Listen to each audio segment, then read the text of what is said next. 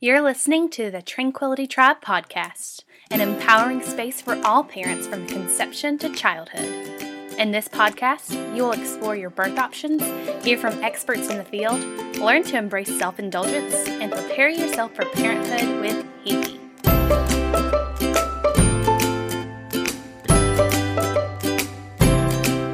She's a coffee connoisseur, lover of deep belly laughs, a big time tailgater, and your neighborhood birth junkie. From Mississippi to Massachusetts and everywhere in between, here's your host, Hiki.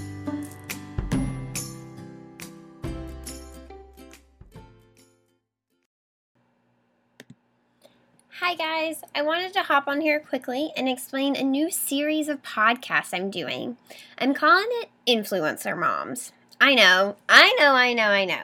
Influencer Moms is such a buzzword these days. I get it, but I'm taking a spin on it.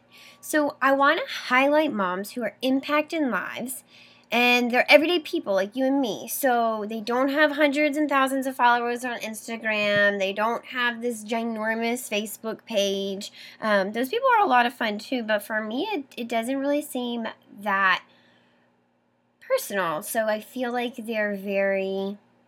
I don't know, they're far away. They're talking to these huge masses, but I come across every day um, real life moms that I have such an easy time connecting with, um, and they are influencers to so many people. And I wanted to share their stories with you.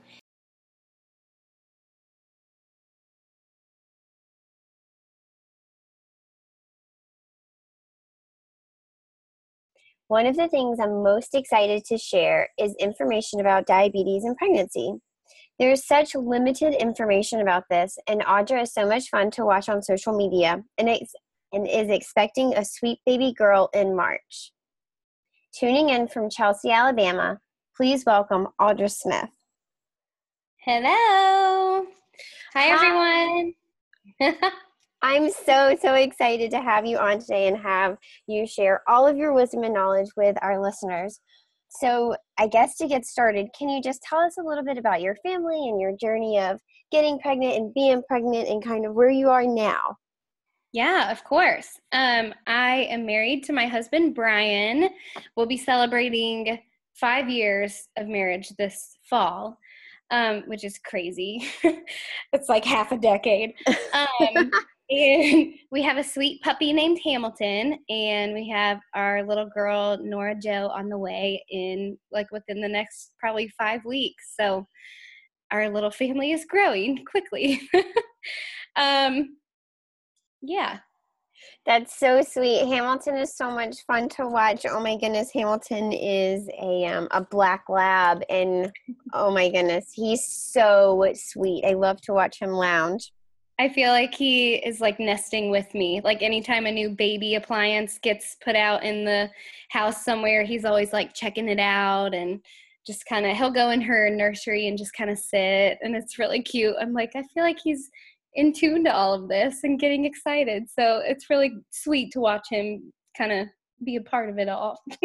That's awesome. Oh my goodness. Are you guys doing anything to prepare him? He does already seem like he is in love with her. yeah, he is. Um, not too much right now, but um, we've heard it's really helpful once the baby is born to have a family member or someone send home um, like a blanket or something that she's been wrapped in for like the first 24 hours um, before we bring her home so like he can get used to her scent and stuff. Um, so we'll probably have my mom or sister um, do that. So hopefully by the time they actually meet he's like oh yeah i've smelled you before. You're that's you're good. Cool. i'm good with you. Yeah. yeah that's a really neat idea. That's so neat. I always love to hear what people do with their pets to uh, to help welcome welcome their baby so you live um, you live with type 1 diabetes and I was hoping that you could explain a little bit about the differences between living with type 1 diabetes kind of before you get pregnant and having a pregnancy with that versus gestational diabetes that happens only while you're pregnant. Yeah, of course. So a lot of people know type 1 diabetes as like juvenile diabetes because it's diagnosed a lot in childhood, like under the age of 10. Um, but what we didn't know is that there's also another window um, where you can be diagnosed in young adulthood from like age 19 to 21. Um, and so in my family, um, T1 skips a generation. So my granddad have it, or my granddaddy had it, um, and me and my cousin have it, but no one um, in my parents' generation in the family has it. So it's kind of interesting to see that pattern. Um, but my siblings and I, we were all born with the genetic predisposition for it. Um, but it never, like, that predisposition never came about in our childhood, even though our parents were, like, always looking for symptoms just in case. Um, but then when I went to college, I got really sick with just like a virus, just kind of, you know, getting used to all the new different germs in a dorm room and stuff. Um, and that's when we think it kind of kicked off for me um, because the next year I was just sick with weird thing after weird thing. And then I was officially diagnosed when I was 19. Um, so yeah, we learned we learned about that extra little window of diagnosis kind of the hard way. Um, so basically, what type one is is it's an autoimmune disease where um, you kind of you lose all your beta cells, and your beta cells help your body to make insulin. Um, so I have no insulin in my body, and I have no ability to make my own insulin. With type two and with gestational, um, you still have insulin in your body and you still have the ability to make it. It's just kind of stunted. So you have to use like diet and exercise or oral medication or sometimes insulin to help kind of wake your body up again to st- like stimulate it so that it'll it'll produce um, insulin in your body. But my body, it's like there's no way to ever kind of stimulate it. It just doesn't do it. I just don't have the cells to be able to do it. Um, so, what that looks like pre pregnancy, um, I wear an insulin pump. Um, so, I get all of my insulin injections through my pump.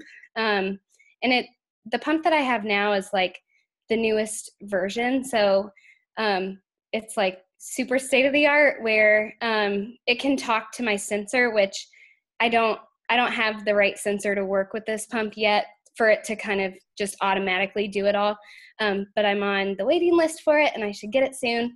So ideally, what this this pump that I have will end up doing is um, it'll measure my blood sugar on the sensor, and the sensor will send that to the pump, and then the pump will give me a dosage based on what my blood sugar is doing. Um, right now, I have a different sensor until I have the newest sensor. Um, so my current sensor is called a Dexcom, and it sends my blood sugar to my phone every five minutes. Um, and then I just pull out my pump and manually input the information.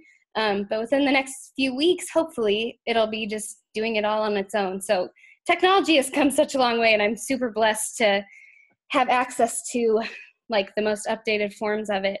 Um, sometimes I have the option to go back and do um, MDIs, which is multiple daily injections.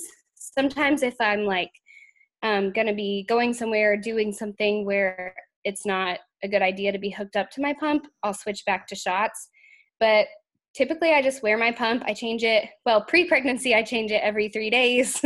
During pregnancy, you're a lot more insulin resistant um, because of all the crazy hormones.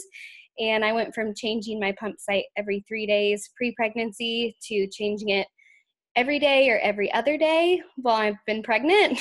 My insulin needs have literally like quadrupled.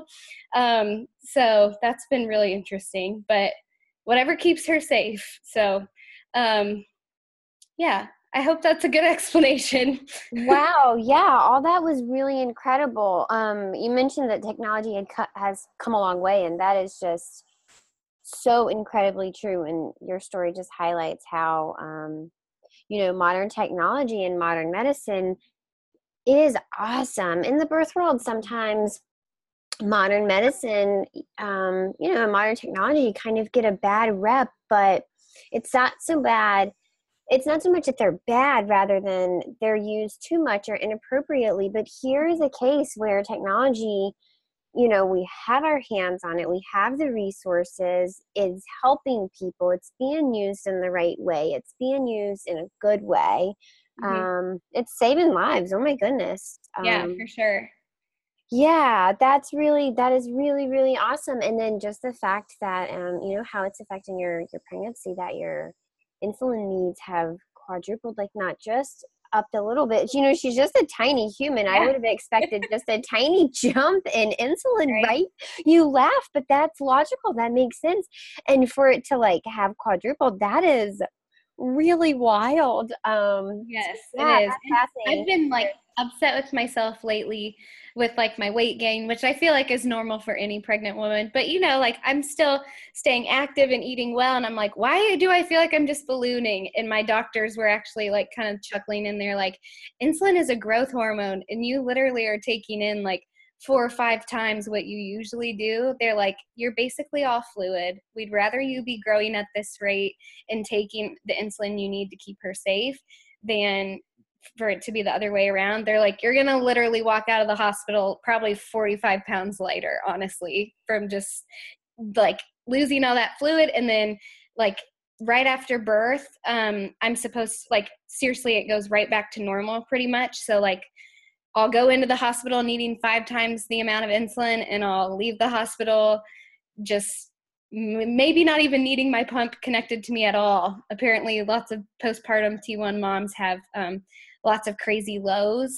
right after. Um, and yeah, it's crazy. Like your insulin needs go right back to normal pretty much instantly.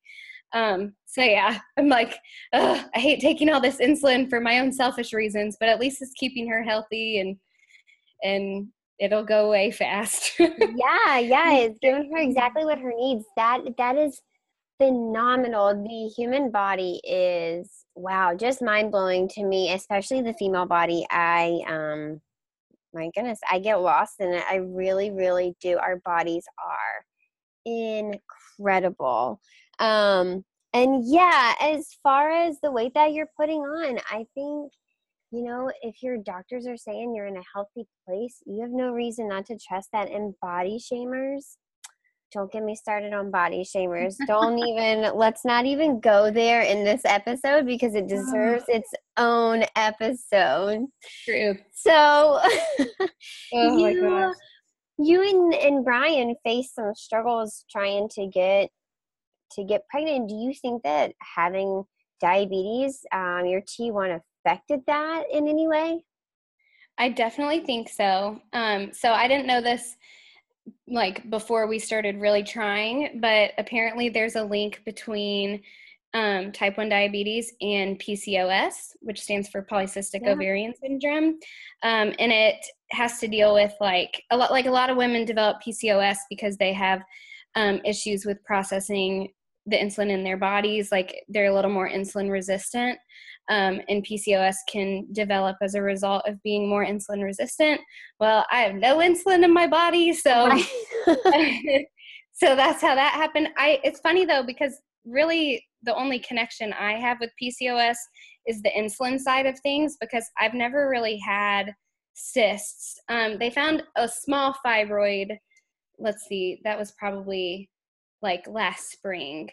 Um, but like a lot of my friends with PCOS, they just have like so many cysts on their ovaries and in their uterus and stuff. And I'm like, I really only have one little one.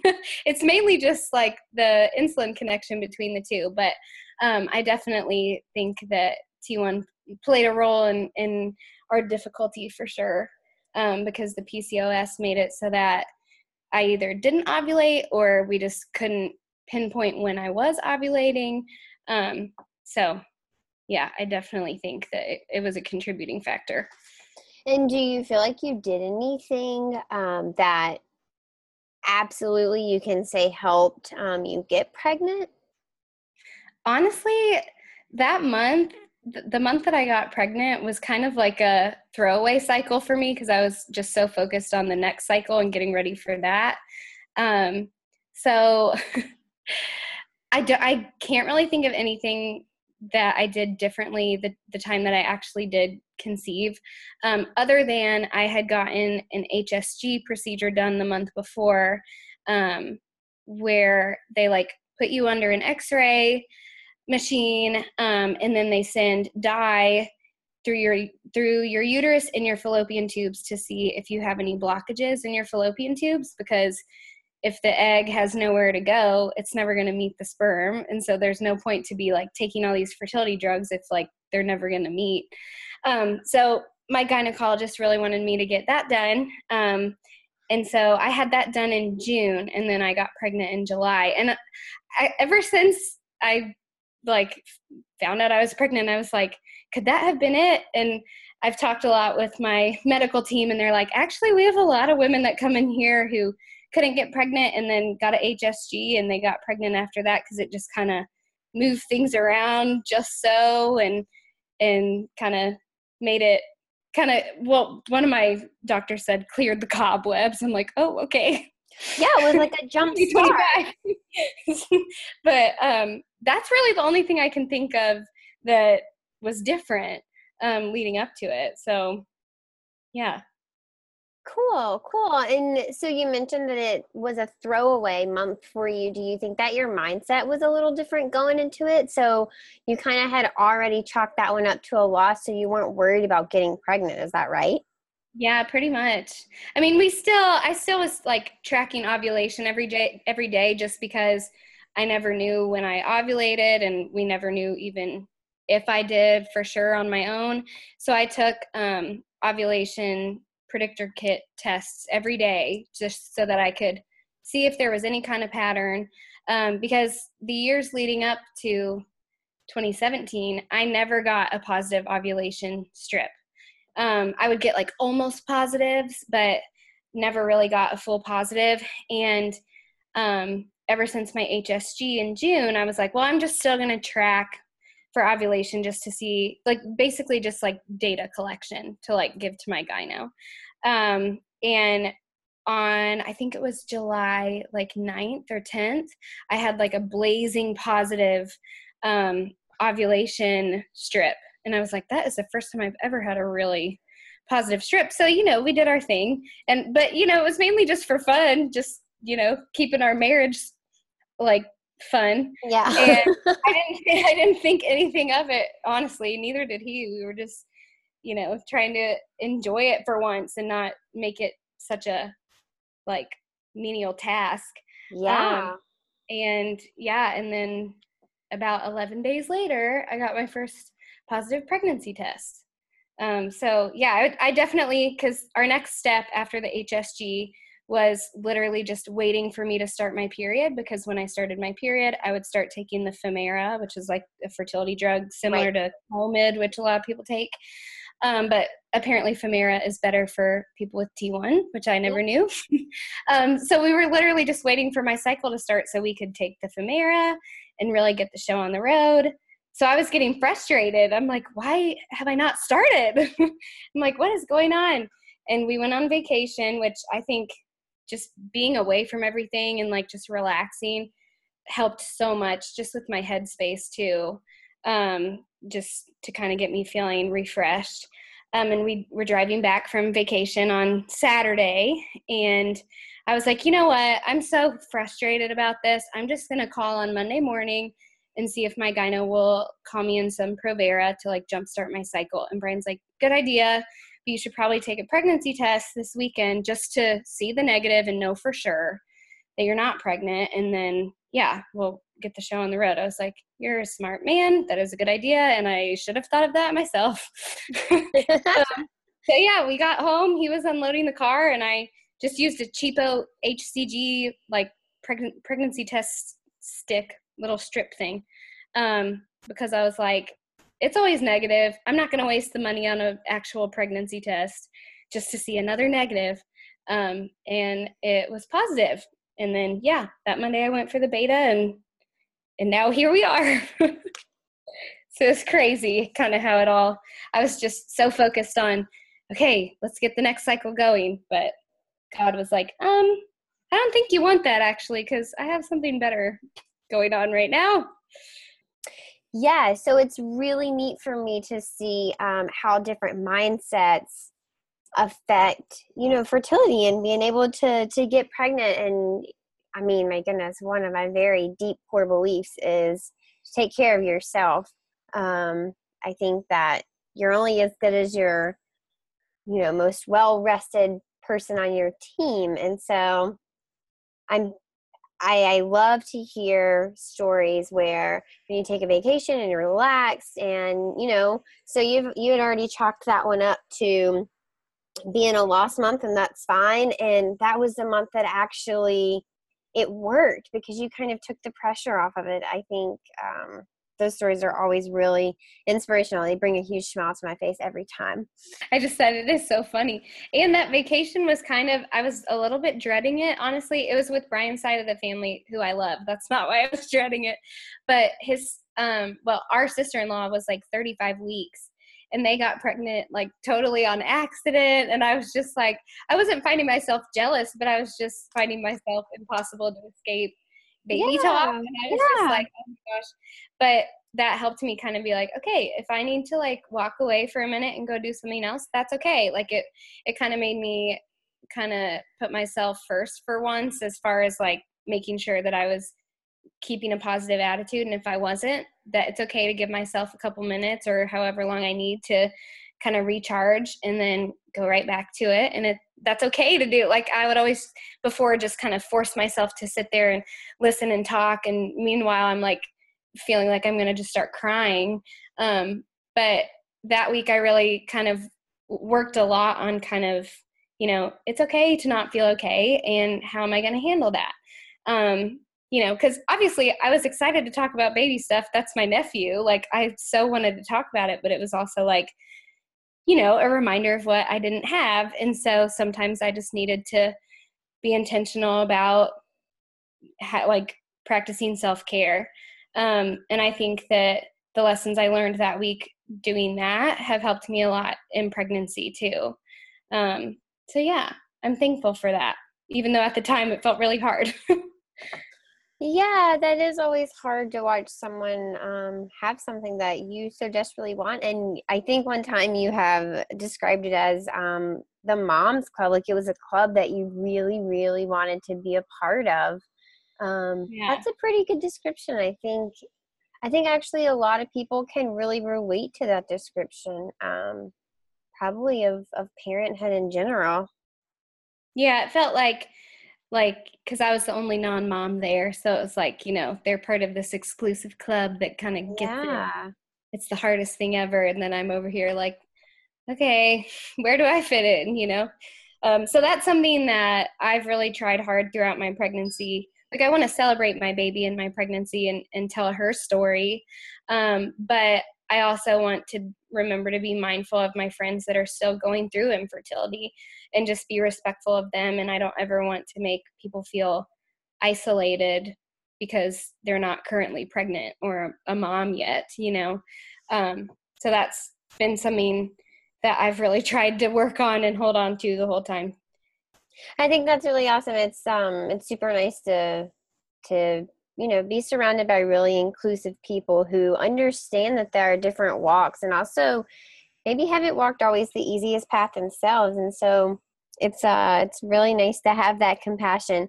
So and something i know about you and i absolutely love about following you is that you are the queen of positive sayings and motivational posts um, and you just really keep it real. You giggle but it's true. So you're always so positive. Even when things are like really crummy or down in the dumps you always find something positive to say um, and that really draws me in. It really makes me you know love to follow you and love to see what you post.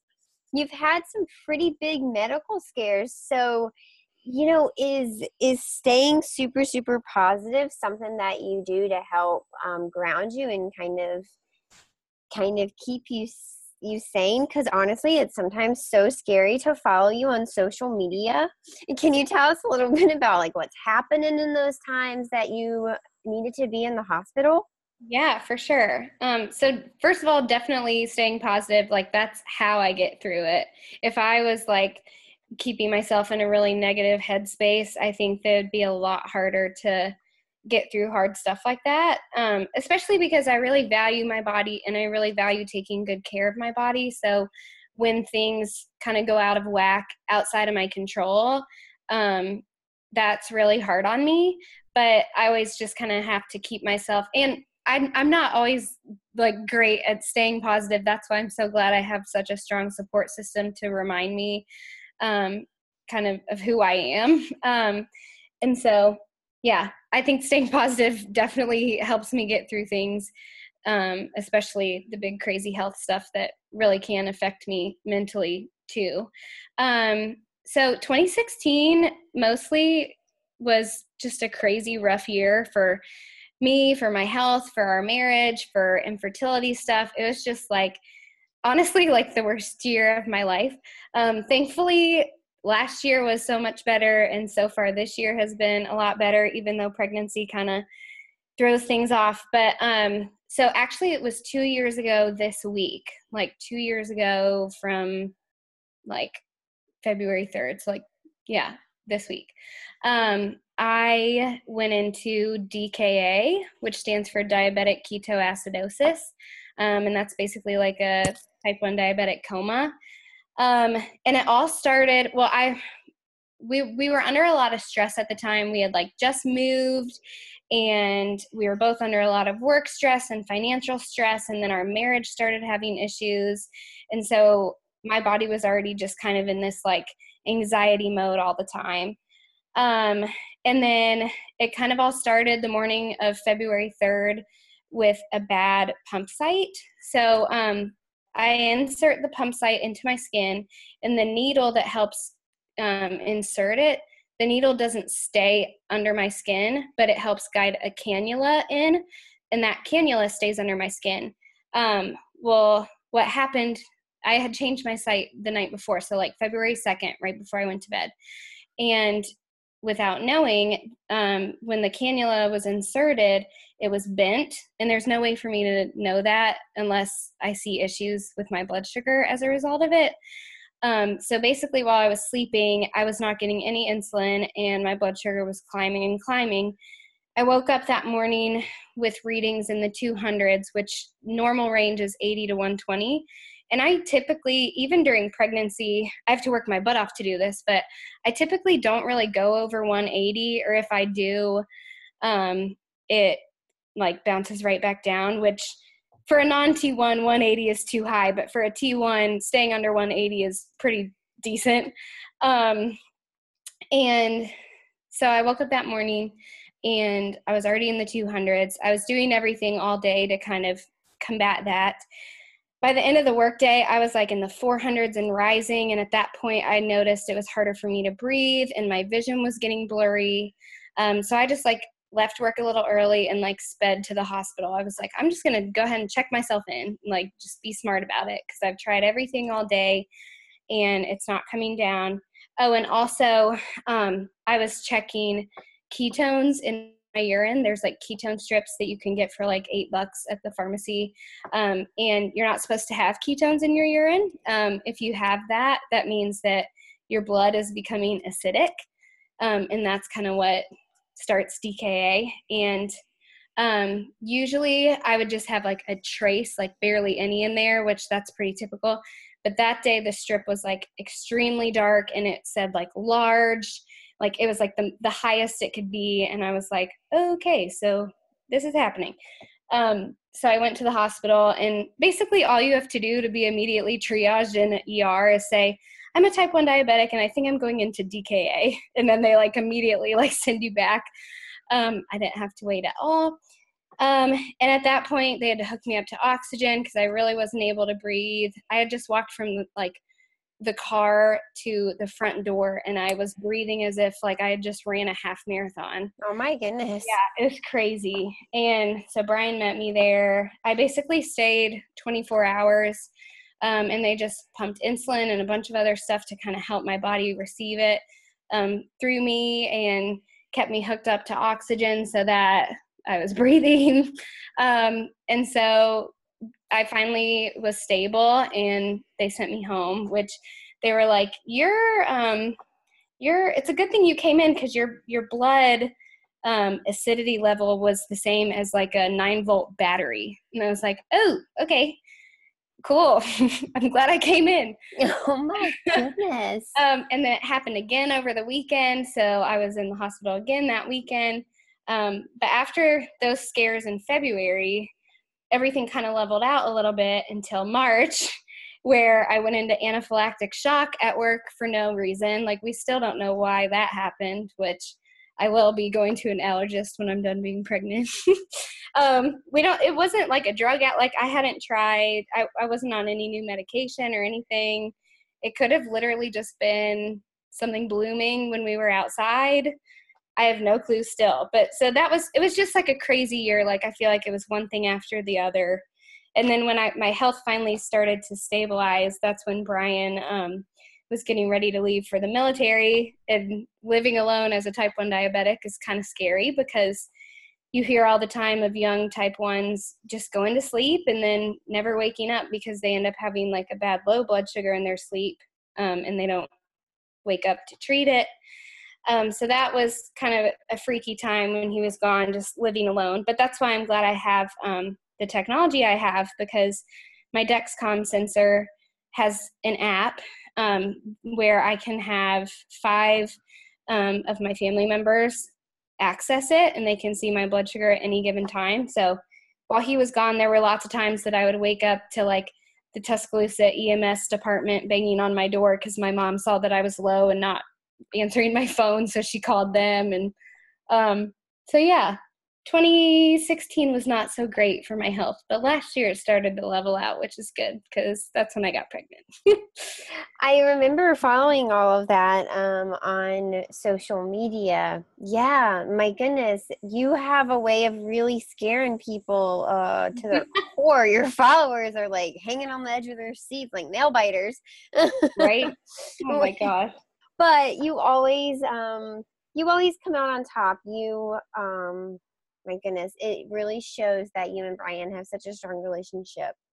So you're staying active, and I can see that too on your social media because, like I said, you're always keeping it real, and you, oh my goodness, make me laugh so much. Can you tell us what your your day looks like each day where you're trying to find that perfect balance for your body and your baby but also your mental health and you know just kind of staying sane while balancing your diabetes and um, and your your baby's needs. Yeah. So every day kind of looks different because I've had to really listen to my body, especially in this third trimester. it's not so easy to get out for a run anymore. Yep. Um, especially because I have bad sciatic nerve pain and all this stuff. Um, but pre pregnancy, I was a half marathon runner. I had run four half marathons and I was getting ready to train for my first full um, and then I found out I was pregnant, and they were like, "Let's not do that." I'm like, "Okay." They're like, "You have you have a lot of risk factors already. We don't need you to be pushing yourself way too hard. So if you want to keep running, that's fine, but just no more than like three miles at a time max." Um, so first trimester, I was still like staying pretty regular with my runs, and then second trimester, well, towards the end of the first trimester, when I really didn't have too much energy I, I really found that my energy was low closer towards the end of it for some reason. Um, so then I just kind of started dialing it back a little bit and trying to come up with a more manageable schedule. I try to do at least two runs a week, and then Brian and I try to do at least like three to four like family walks a week so that I'm at least staying active. Um, some weeks I don't get any runs in just because my body is just feeling everything too much or like we just went through a move from Tuscaloosa to Chelsea um, throughout the month of January, and that was really hard on my body and really hard on my back.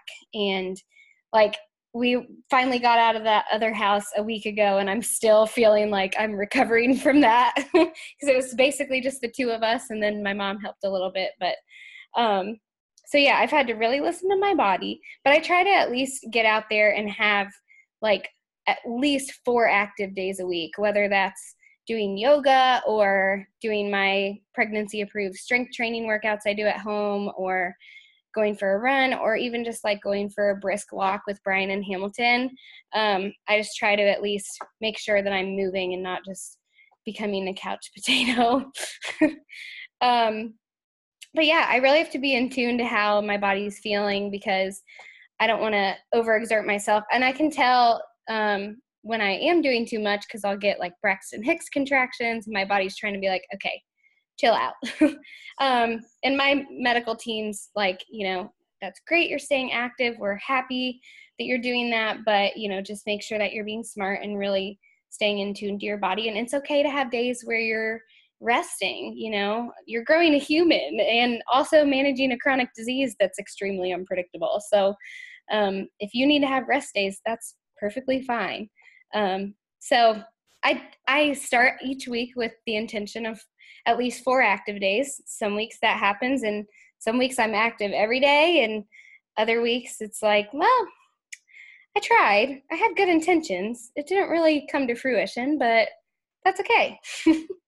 Yeah, I think learning to um, turning learning to kind of play into those those highs and lows of pregnancies those um, you know really taking advantage of the times that you have a lot of energy but then really learning to relax and trust your body and disconnect for the times um, that you don't have a lot of energy and allow your body that space to to kind of dictate to let you know what it needs. And your baby as well. So your baby's talking to you you know your baby's talking to your body and your body is letting you know we need to take some time to just kind of chill i think recognizing that is not only is that really hard but it's important to recognize it and then you know acknowledge it do something about it um, yeah that's hard that's really hard I've been nesting hardcore lately, just like running all over, you know, because we have boxes everywhere because we just moved. So I'm like trying to unpack and get her room done, which it basically is. But, you know, I'm just picking at everything now.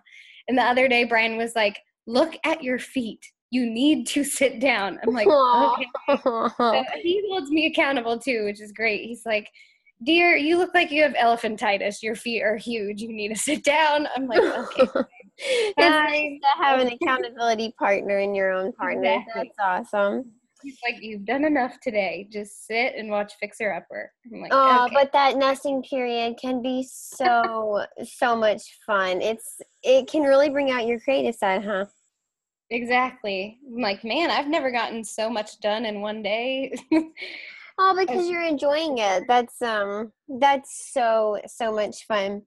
So, what would be um, what would be your biggest piece of advice for expectant parents who are walking a similar path as you? If you were to give them one piece of advice, I would say to take everybody else's advice with a grain of salt.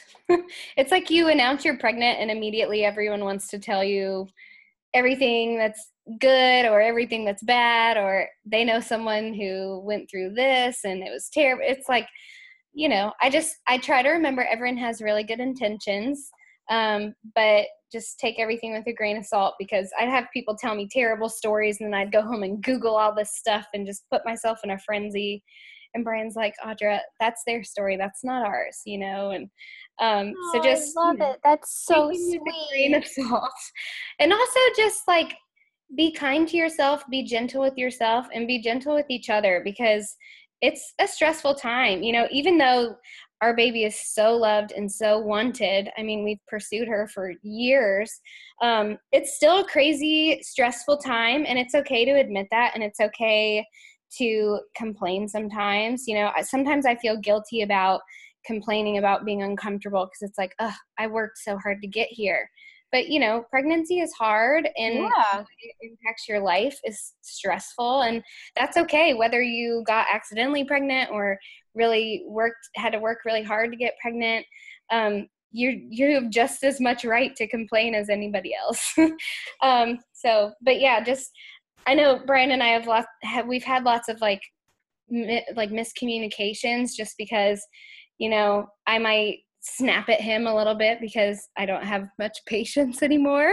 or maybe, you know, there's been times that I like say something really kind of harsh just to get words out because I feel like I'm about to throw up. And he's like, you know, I we we both try to be really honest with each other about um like when you said that like this is how it came off and that really hurt me and i'm like oh my gosh i'm sorry like i wasn't trying to be mean i just really felt like there was vomit actually about to come out of my mouth.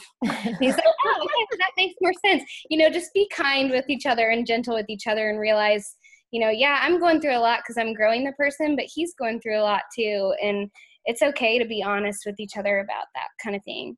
So I guess I just gave way too much advice and Not I just want to listen to advice. But that's something that's been helpful for us is just kind of like realizing that both of us are going through stress and it's okay to go through that stress. We just have to make sure that we remember we're a team and everything will get sorted out. It will, even when it feels very overwhelming, because it can. It absolutely can be. Yeah, I think that one of the oh my goodness, you're speaking right to my heart right now. So the one of the things that I always remind people that you know if you're in this with a partner, if you have someone going through this with you, um, be intentional of course that is you know one of my very core values but remember that you're in a team so be intentional. Use one another to you know really find this perfect balance because you can you absolutely can if you use one another um, as teammates and do be respectful and you're hitting on a huge point of communication of really communicating your needs we are not mind readers it's something that i work oh my god hugely and so much with on uh, with the clients that I work with about we can't read your mind, but if you can tell us what you're feeling, we can help you, you know, figure out how to fix it. Or if you are. If you are facing something that's challenging, let us know what that is, and maybe we have resources for you. Um, you know, it does no good to keep it on the inside. So that's really yeah. awesome to hear that that's how you and Brian um, operated. It sounds like you guys have a beautiful relationship. Oh, thanks. I definitely think pregnancy has been a process of refinement for us, like individually and together. And I, I'm like, I can definitely see how our communication has improved so much that, like, you know, I keep saying like, oh, I wish I hired a doula for my pregnancy, but I'm like, I kind of feel like comfortable with Brian acting as my doula because I feel like our communication's so strong now that we kind of he kind of can know what I need um, before I even know that I need it, or at least we can communicate so freely and openly now um, as a result of kind of our refined communication throughout pregnancy. So um, I think it's been kind of preparing us for birth and then for parenting once all this human living in my body stuff is over. a whole new level parenting that will take you guys into an entire new universe. I'm excited to oh see you guys enter that together. You are Oh my goodness, so much fun to talk to. So if people wanted to um, to follow in your hilarious stories and your your posts of motivation and realness and um, you know what it's like to be pregnant in 2018 and have that lady in the grocery store say something ugly to you, where would they find you? Yeah, so my Insta my Instagram handle. is, that sounded so millennial. Insta, um, my Instagram handle is at Audra Shoupe Smith. It's A U D R A S H O U P E, and then Smith, the common boring spelling. Um, I've been trying to post a lot more like Insta stories every day. Um, and I find when I do that, I get so many fun direct messages from other moms or people trying to be pregnant or just anybody who kind of just has been following my story. Um, and that's been a fun way. People always be like, you should start a vlog. I'm like, I don't need to. I have my Instagram stories. Um, so that's, I've been trying to put some pregnancy and baby updates on there as well as just my Instagram account in general. But yeah, I would say that that's probably um, a good place to start to connect with me. And I would love to connect with anybody who wants to get in touch with me. So we gotta we gotta stick together, all of us. that is right. We are all in this fight together. Audra, it has been so so lovely chatting with you. Thank you so much you for sharing your story. Thank it's you for having me. Oh my goodness, always, always. It's really inspirational to hear um, about your strength and how resilient you are.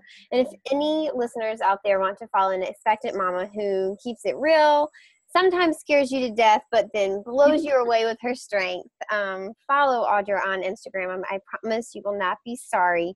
Uh, she keeps me giggling or saying "yup" throughout the days. As so always, villagers, find your tribe and love them hard. Until next time. Did you know you can join our online tribes? Our private Facebook group can be found by searching the Tranquility Tribe podcast on Facebook, and our Instagram tribe is at Tranquility by HeHe. If you have a story you want to share with us, please reach out to us at tranquilitybyhehe at gmail.com. Until next time, villagers.